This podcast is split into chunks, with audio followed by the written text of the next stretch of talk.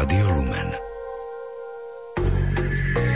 Program, ktorý si o chvíľu vypočujete, vysielame v repríze.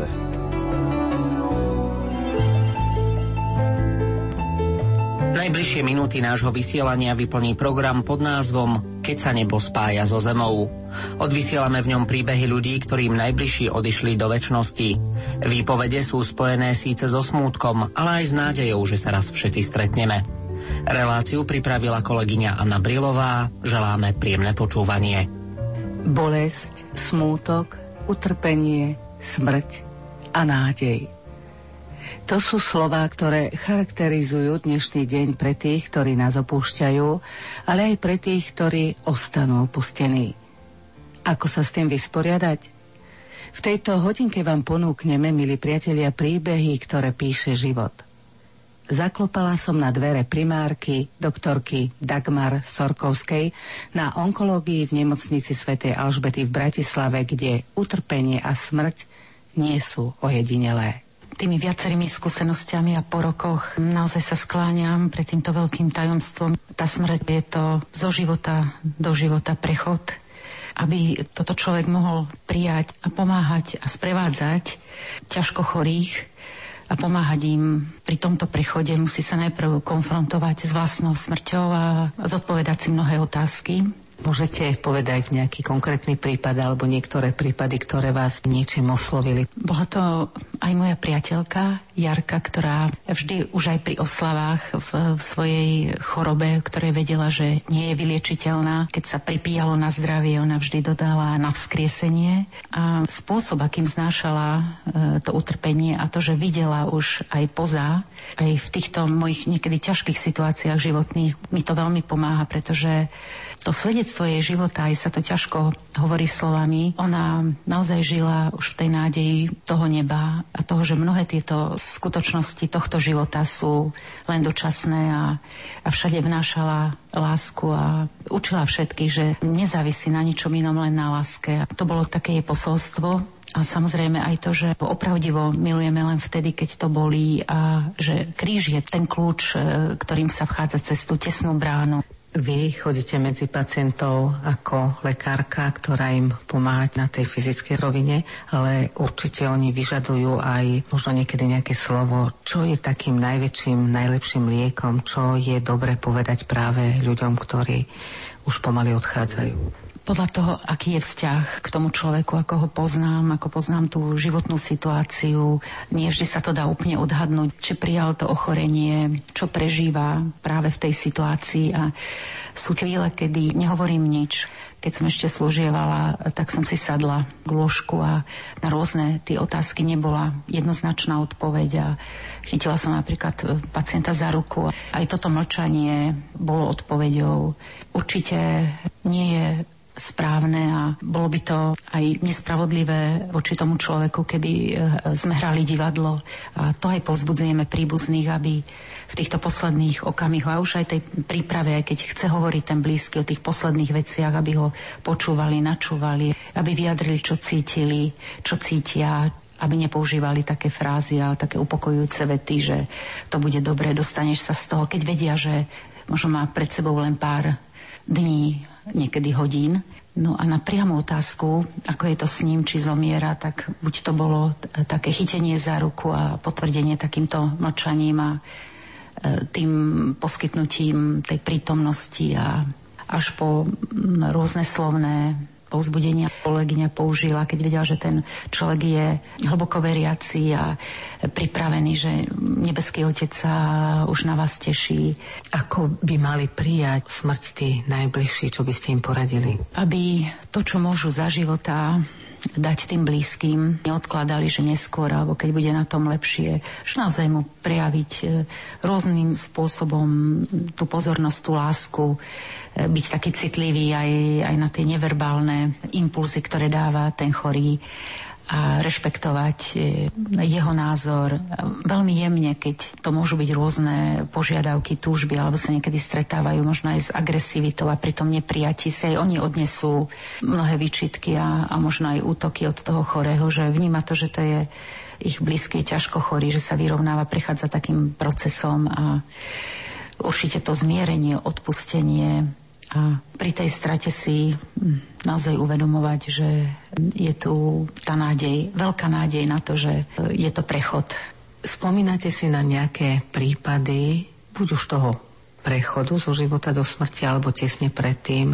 Príbeh e, jedného pacienta, ktorý bol veriaci, mal hlboké zväzky s rodinou, veľké porozumenie, milujúcu manželku, synov ktorých každý deň navštevovali toho ocka, holili ho, e, nosili strávu, pomáhali mu, rozprávali sa, vždy zakončili modlitbou aj tá rozlúčka e, toho chorého bola takým aj odovzdaním určitých skúseností a takých inštrukcií do života, také pozbudenie, aby stáli pri tej matke. A aj tá manželka pacienta si uvedomovala, že tí synovia jej určite pomôžu v rôznych tých životných situáciách a on zase odchádzal tiež s tým uistením tých synov, že sa o svoju matku postarajú. Čiže um, s takým pokojom odchádzal, pripravený, dá sa povedať, naozaj vyrovnaný na smrť. Tým, že sa dosť často stretávate nielen s utrpením, ale aj so smrťou, Dá sa to zvládnuť? Sú e, naozaj situácie, kedy aj my zlyhávame, pretože sme často preťažení a môže to viesť aj k známemu tá syndromu vyhorenia a určité možno formy tohto syndromu sa môžu prejavovať, aj, aj sa prejavujú. Veľmi ľahko sa o tom hovorí od e, psychohygieny a, a mať ten program dňa, aby, aby človek vyvážil, aby tam bola tá harmónia.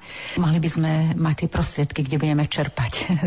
Čiže ten prameň, kde obnoví svoje síly. Isté jedným z nich e, je nepochybne to, e, čo dáva viera, čo dávajú sviatosti Eucharistia, ale potom sú to aj také prirodzené veci, ktoré posilňujú telo a dávajú aj takú radosť, sú takým pohľadením duše. U mňa je to aj poézia, krásna príroda, stretnutia s priateľmi a v zime lyžovanie, takéto formy športu.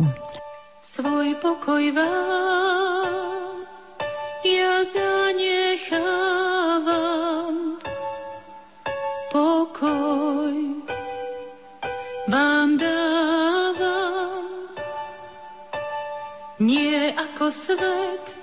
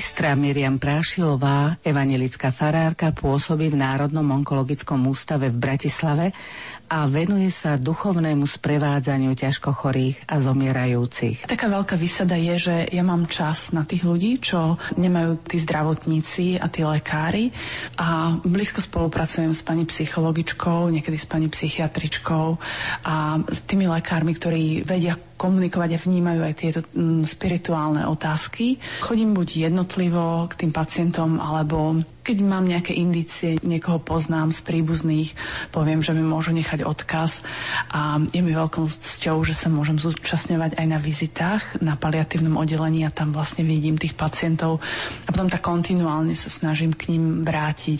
Vy dávate vlastne takú duchovnú útechu a duchovné sprevádzanie u ľudí, ktorí už možno aj tušia, že ich čaká ten koniec, ako príjmajú práve takéto slovo alebo aké je to dôležité pre nich. Takej ťažkej ťažkej chorobe, ako je aj onkologické ochorenie, prichádza človek do takej celkovej krízy a dáva si otázky možno prečo práve ja, a to si dávajú aj neveriaci, aj veriaci.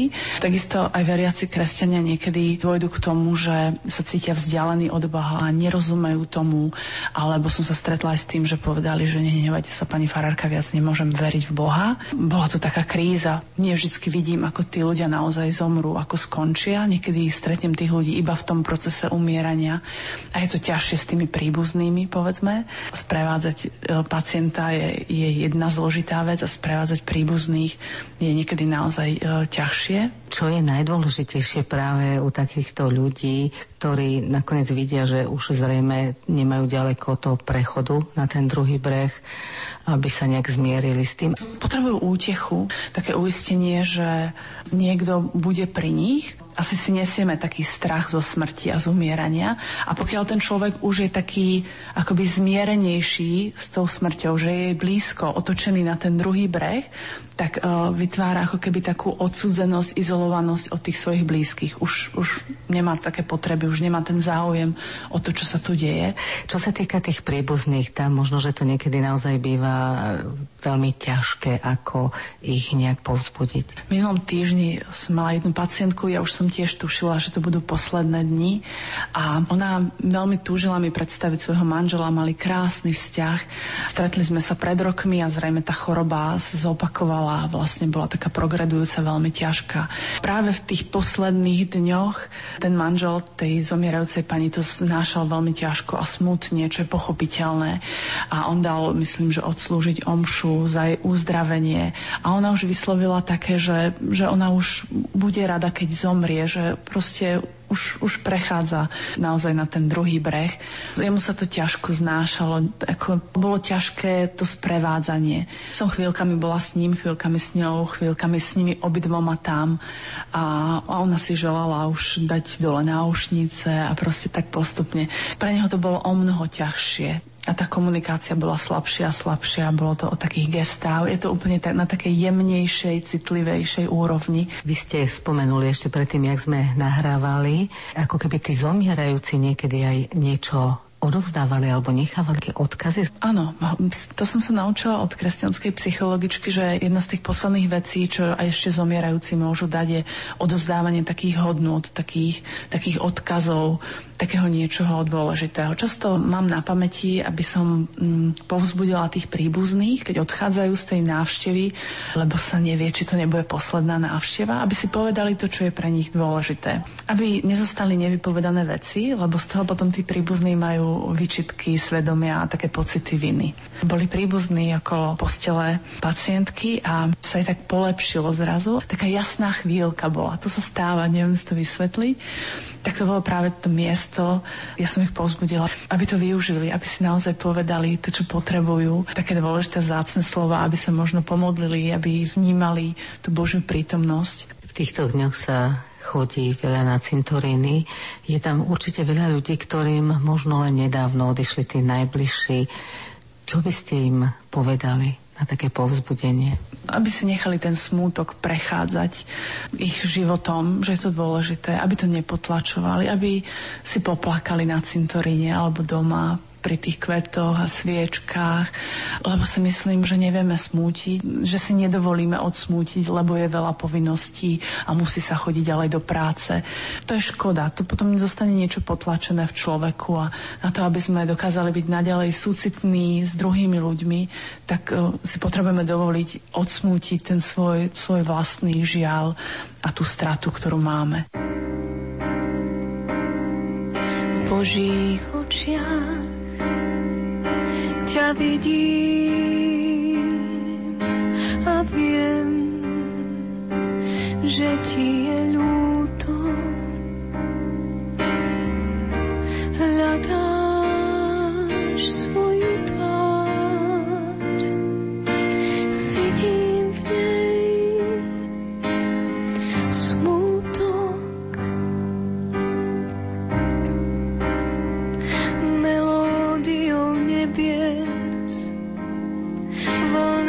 oblakov ti posielam úsmev. Tóny Božích rúk sú modlitbou zasnieť spolu skúsme.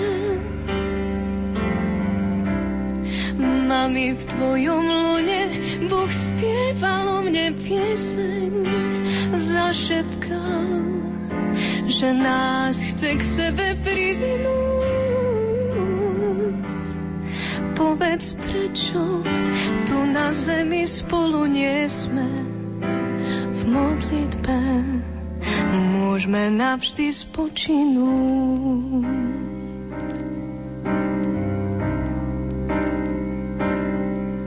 Sme utkaní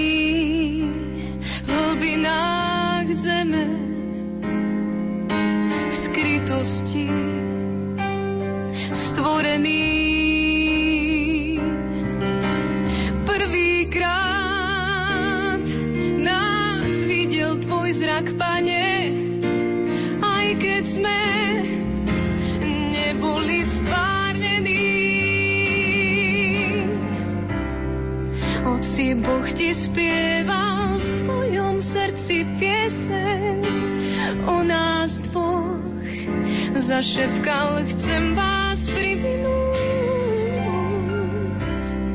Povedz, prečo tu na zemi spolu nie sme v modlitbe. Môžeme navždy, aj keď tu na zemi teraz spolu nie sme.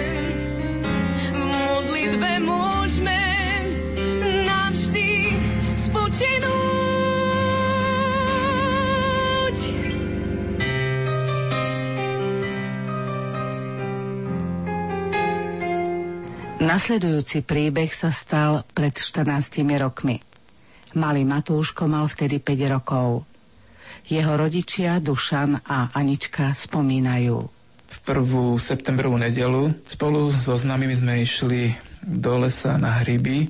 Asi po hodine začal fúkať vietor, tam sme si povedali, že radšej odídeme. V tom zafúkal taký prúčí vietor a uvoľnila sa halus, pod ktorou práve stál náš syn Matúško, ktorý mal vtedy 5 rokov. Padla mu priamo na hlavu.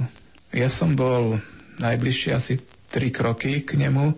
Priskočil som, vôbec som ho nevidel, odhodil som halúz a pod tou halúzou ležal, bol bezvedomý, zobral som ho na ruky a spolu so známym aj s mojou manželkou Aničkou sme utekali lesom k autu. Nastúpili sme a išli sme do nemocnice v Malackách. Povedali, že je vo vážnom stave a že ho musia previesť do Bratislavy. Po prevoze sme došli domov, celý taký ubolený, čo s ním bude. Ostatné deti boli doma, všetci sme plakali, boli sme z toho takí veľmi, veľmi zronení. Zatelefonovali sme známym priateľom, čo sme mali, aby sa modlili. Vtedy sme mysleli na jeho uzdravenie.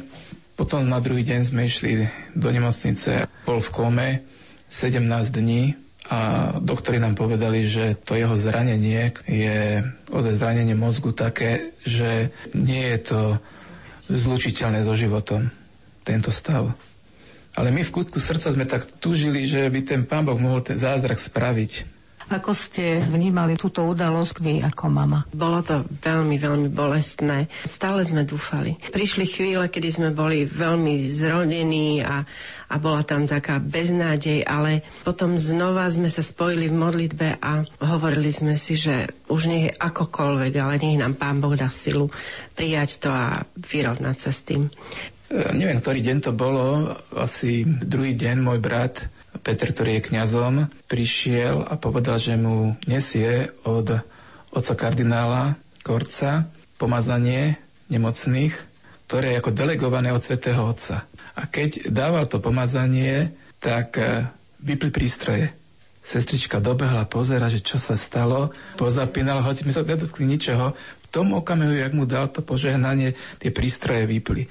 Potom pozrel na mňa a ja hovorím mu, Peter, na čo takému dieťaťu, že je to potrebné mať to posledné pomazanie? A on mi hovorí, ani nevieš, čo dostal.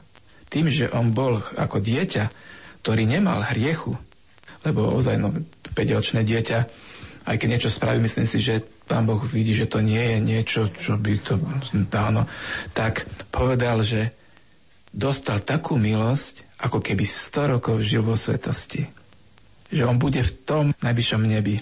Vy ste už tu naznačili, Matuško zomrel, ako ste to prijali? V deň Matuškovej smrti sa mi ráno sníval sen, e, že som bola v kuchyni, delila som sladkosti deťom a Matuško tu nebol a zrazu som ho zbadala na poschodovej posteli, ako sedel na rebríku, oblečený v obliečku, ktorý som mu vlastne už pripravila do truhly, pretože lekári nás povedali, že môže zomrieť každý deň.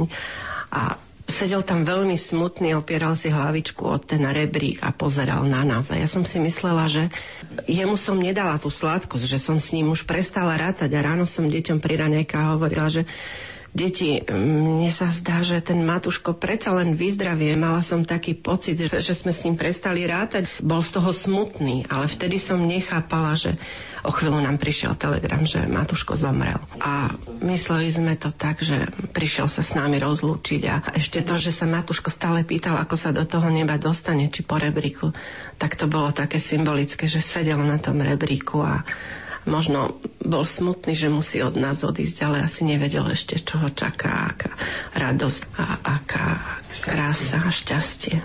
Bolieť nás to bolelo, veľmi bola to bolesť, ktorá sa nedá ani opísať, ale nikdy tam nebola beznádej, alebo reptanie, alebo proste prijali sme to, len chýbal nám, strašne nám chýbal fyzicky, že sme sa ho nemohli dotknúť a rozumovo sme to všetko prijali, ale srdce nám hovorilo niečo iné. A preto som sa každý večer modlila, že Pane Bože, keby som ho aspoň vo sne uvidela.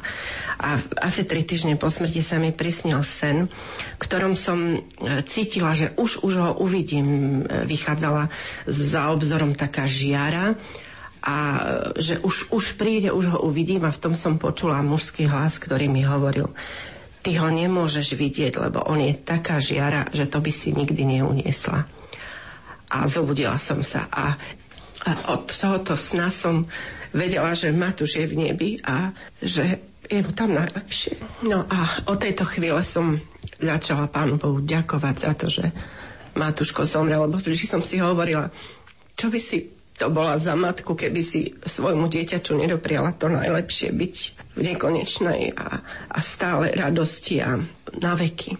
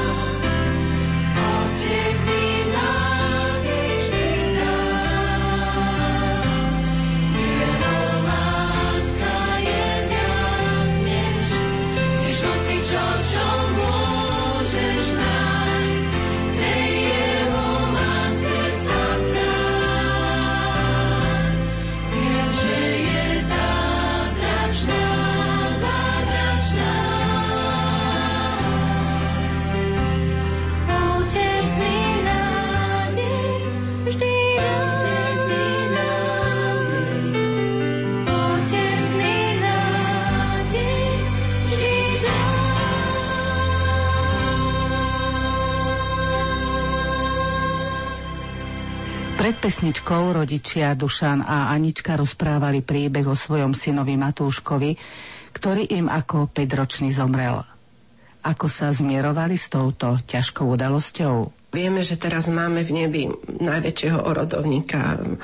Modlíme sa k nemu, prosíme, aby orodoval za nás, za naše deti a veľmi cítime tu jeho ochranu a príhovor. A máme aj také úsmevné príhody, moja mama ho má dokonca ako hľadača stratených veci. Vždy, keď Matuška poprosí, hoci tú istú vec hľadám 3 hodiny a poprosí Matuška a ide znova na to isté miesto a, a nájde to. Niekedy sa s ním aj poháda. Tak príde, príde a hovorí vždycky, babka povie, Matuško, a ty ma až takto dlho trápiť, aby som našla tú vec. A že potom idem, a za 5 minút to nájdem a na tom istom meste, ktoré som 10 razy pozrela, tak tam to je. Aký to bol chlapec, lebo 5 rokov je dosť prežiť s dieťaťom. Matuško bol chlapec, veľmi veselý, živý, krásne spieval a bol veľmi technicky nadaný už od dvoch rokoch.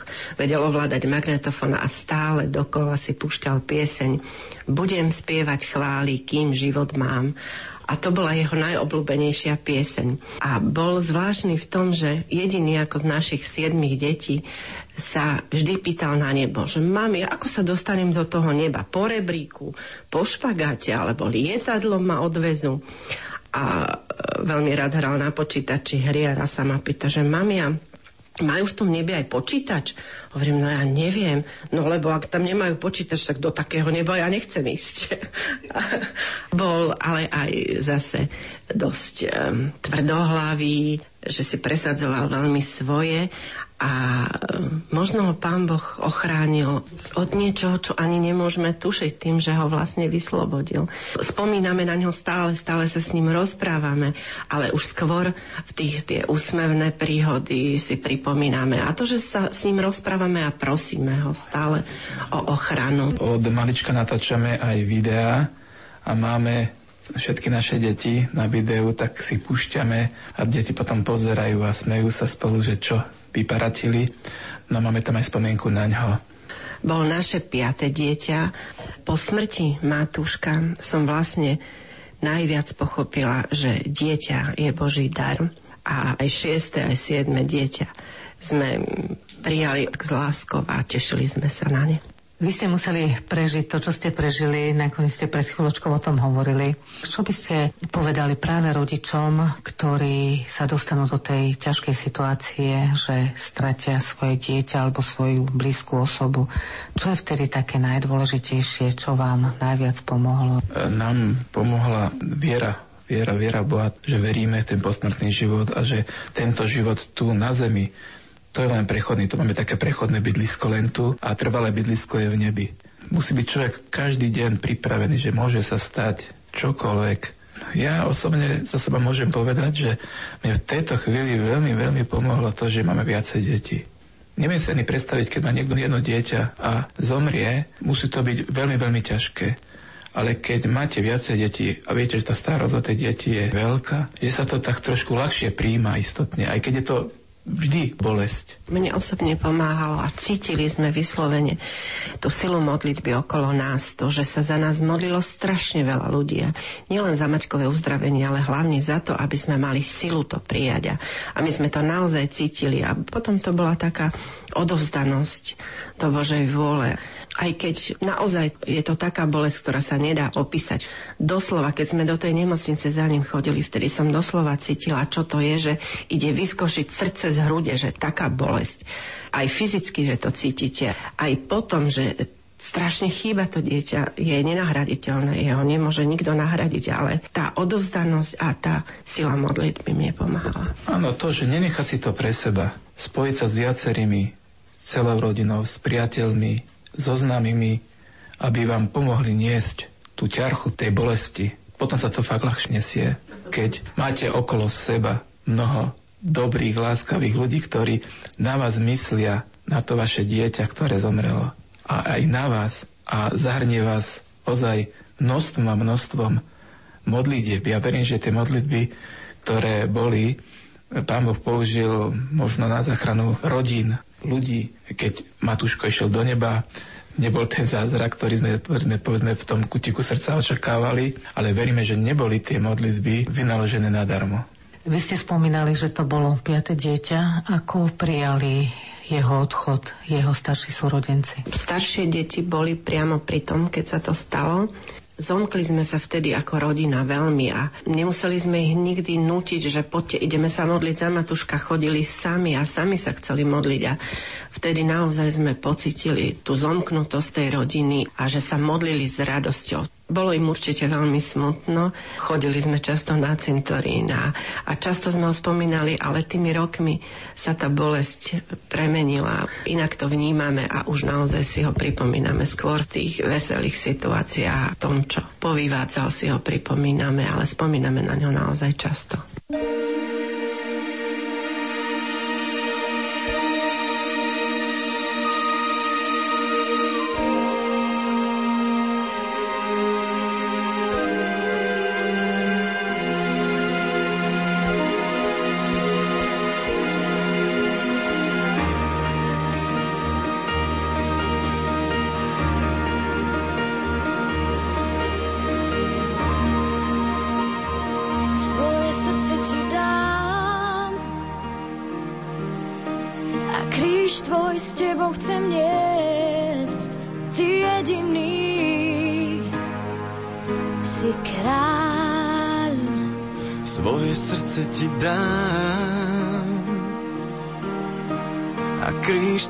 Tebou chcem niesť, ty jediný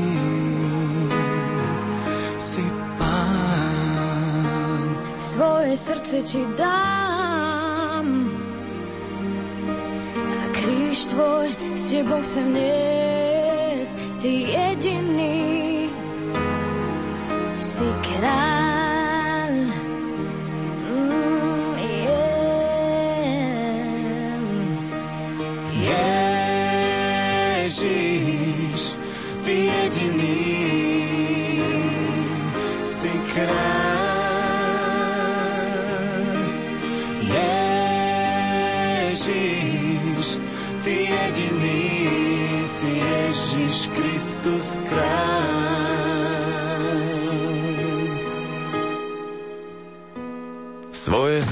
ti dám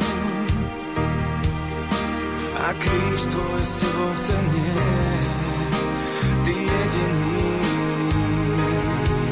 si král. Svoje srdce ti dám a kríž tvoj s tebou chcem niesť ty jediný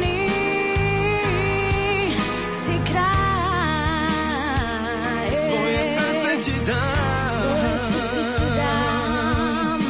A kríž tvoj s tebou chcem niesť, ty jediný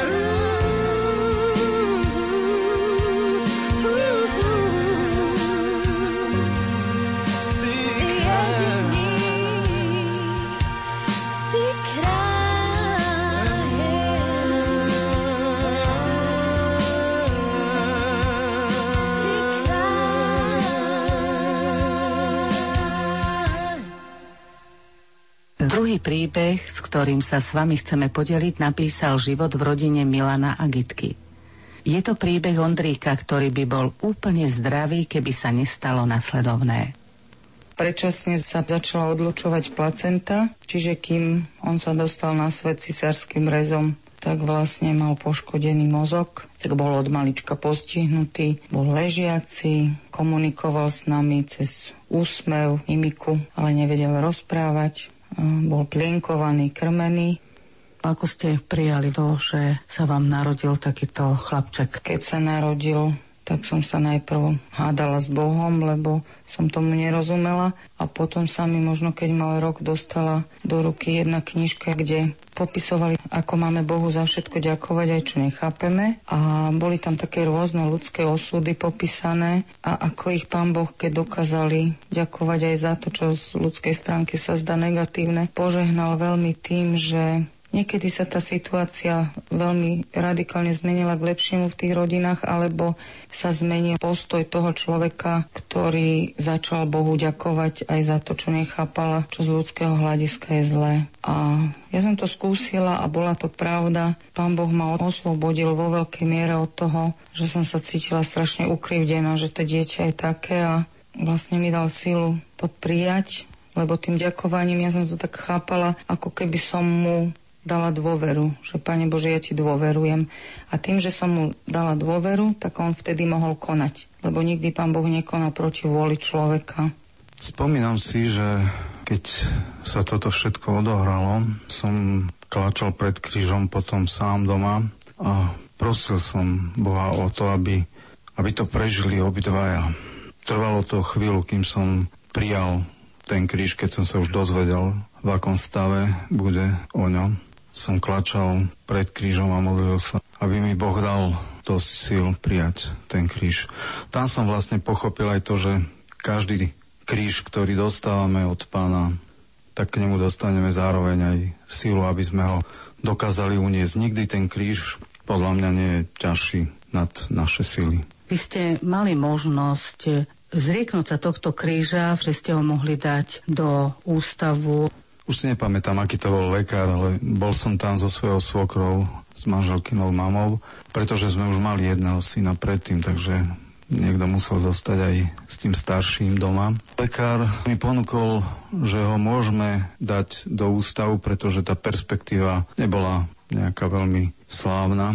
Aj spolu s manželkou sme mali úplne jasný svoj postoj a takúto možnosť sme odmietli, pretože som povedal, je to môj syn a ja sa spolu s manželkou o neho postaráme, pokiaľ budeme vedieť. Ja som si napríklad predstavila, že kľudne sa to mohlo stať aj mne. Vedela som sa vžiť do toho, že keby sa to stalo mne, aká by som bola šťastná, keby som bola v kruhu rodiny, bolo to samozrejme, že to dieťa ostane doma a bude milované, keď sa mu nemôže dať iný dar, iná pomoc, tak aspoň láska. Vy ste ešte potom mali ďalšie deti, nebali ste sa toho, či sa snať tento prípad nezopakuje? Bať sme sa báli, preto som sa aj pri tretom dieťati pýtala na rizikové tehotenstvo do nemocnice. Lekár súhlasil, nemal námietky, bola som tam asi dva týždne, kým sa narodil tretí syn a pri ďalších dvoch porodoch už som túto možnosť ako nežiadala a narodili sa normálne. Ondrejko žil 26 rokov, vy ste tu spomínali, že v podstate on rozumel, aj keď nemohol hovoriť, reagoval úsmevom. Bolo to určite náročné, zrejme sa mu venovať aj deň, noc. Tá starostlivosť bola samozrejme náročná na to, že dieťa treba krmiť a prebalovať sa dá zvyknúť. Do určitého rytmu sa človek dostane a bere to ako normálnu súčasť života, ale všetky choroby veľmi zle znášal a tým, že nemohol odkomunikovať, čo ho vlastne boli, kde ho boli, ako mu je, čo mu je, tak choroby boli veľmi zaťažujúce, ale samozrejme bolo aj veľa pekných chvíľ, lebo on veľmi vedel dať najavo, keď sa tešil, keď sa mu niečo páčilo. Dal by sa charakterizovať ten vzťah medzi ním a vami, keďže ku komunikácii nedochádzalo? On skutočne mal anielský úsmev, keď bol spokojný a bolo cítiť, že tú lásku, ktorú sme mu dávali, on vedel opetovať. Hoci Ondrik veľa toho nenarozprával, ale tá komunikácia medzi nami bola veľmi, veľmi živá. Ondrejko bol veľmi inteligentný a už nám to povedali aj odborníci, že človek, ktorý pochopí vtip, tak musí byť inteligentný. A Ondrik bol taký, keď sa tu rozprávali nejaké vtipy, on sa vedel zasmiať. A medzi prvými skôr, ako to pochopili druhí. Vtedy, keď on odišiel, tak som si uvedomil, že, že Boh nám dal obrovský dar, obrovskú milosť, pretože my sme mali možnosť dotýkať sa aniela, dotýkať sa neba. Smrť prídeš Ty, Pane Ježišu Kriste, by si mi doniesol svoje svetlo, Ty, ktorý si mojím životom. Preto ja sa moje srdce Tebe v ústredí a nesmierne sa z Teba teší, spieva Ti v kríži a v každej ťažkosti. Ty si moja cesta, môj začiatok i koniec, môj domov, Kriste, Panie. Ja dávam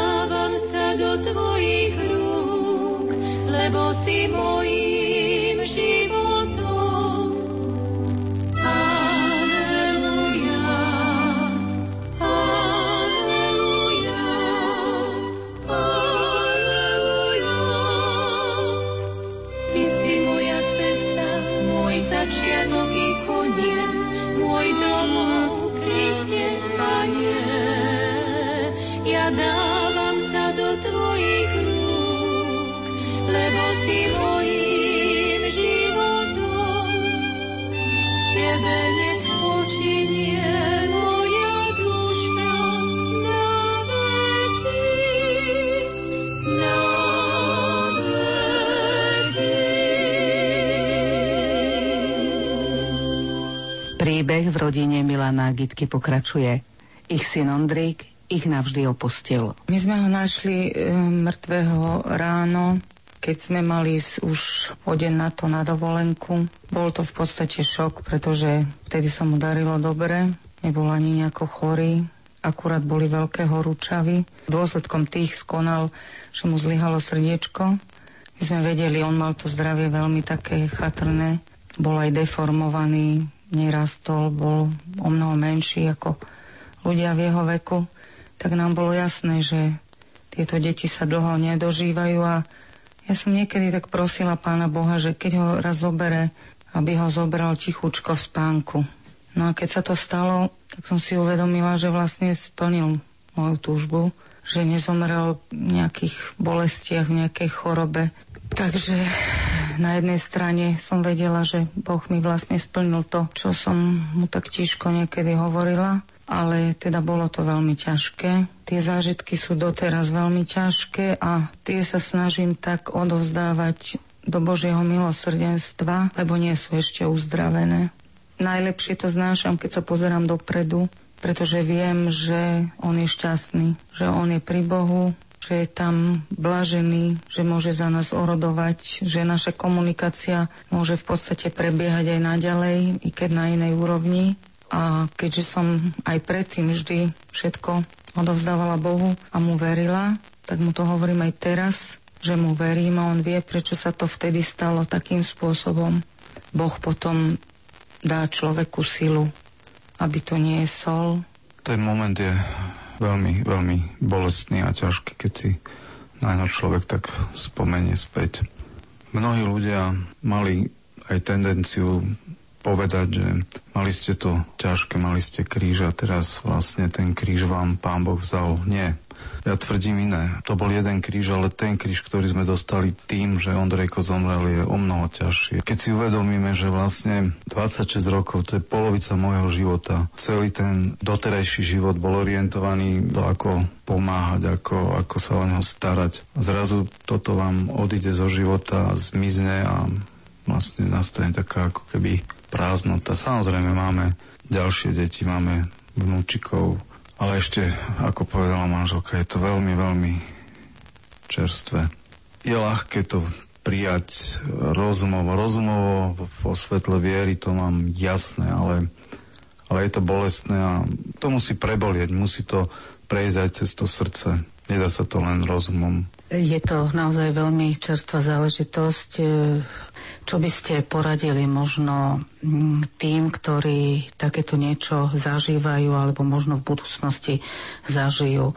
My sme mali kľúčik od kostola, ktorý je tu nedaleko nás a keď sa to stalo, tak sme veľmi často chodievali do toho kostola a sme sa tam vlastne rozprávali s tým pánom Bohom a sme mu tam vyznávali našu vieru, že veríme. Keď to naše srdce nebolo pri tom, ale to naše rozhodnutie, tá naša vôľa, Bohu hovorila, že áno, že verím ti. Ty vieš prečo?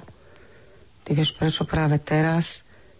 A myslím si, že z toho pramení veľká sila pre človeka a neviem si predstaviť, alebo ťažko si viem predstaviť, ako to prežívajú neveriaci ľudia, lebo pre nich to musí byť strašne ťažké, keď sa týmto končí, ale to, že vieme, že jednak sa všetci stretneme raz a jednak vieme, že Boh nás nekonečne miluje a byť v jeho láske musí byť určite úžasné, tak predsa nachádzame v tom srdci taký pokoj, že, že on je tam veľmi šťastný, že jemu je tam veľmi dobre.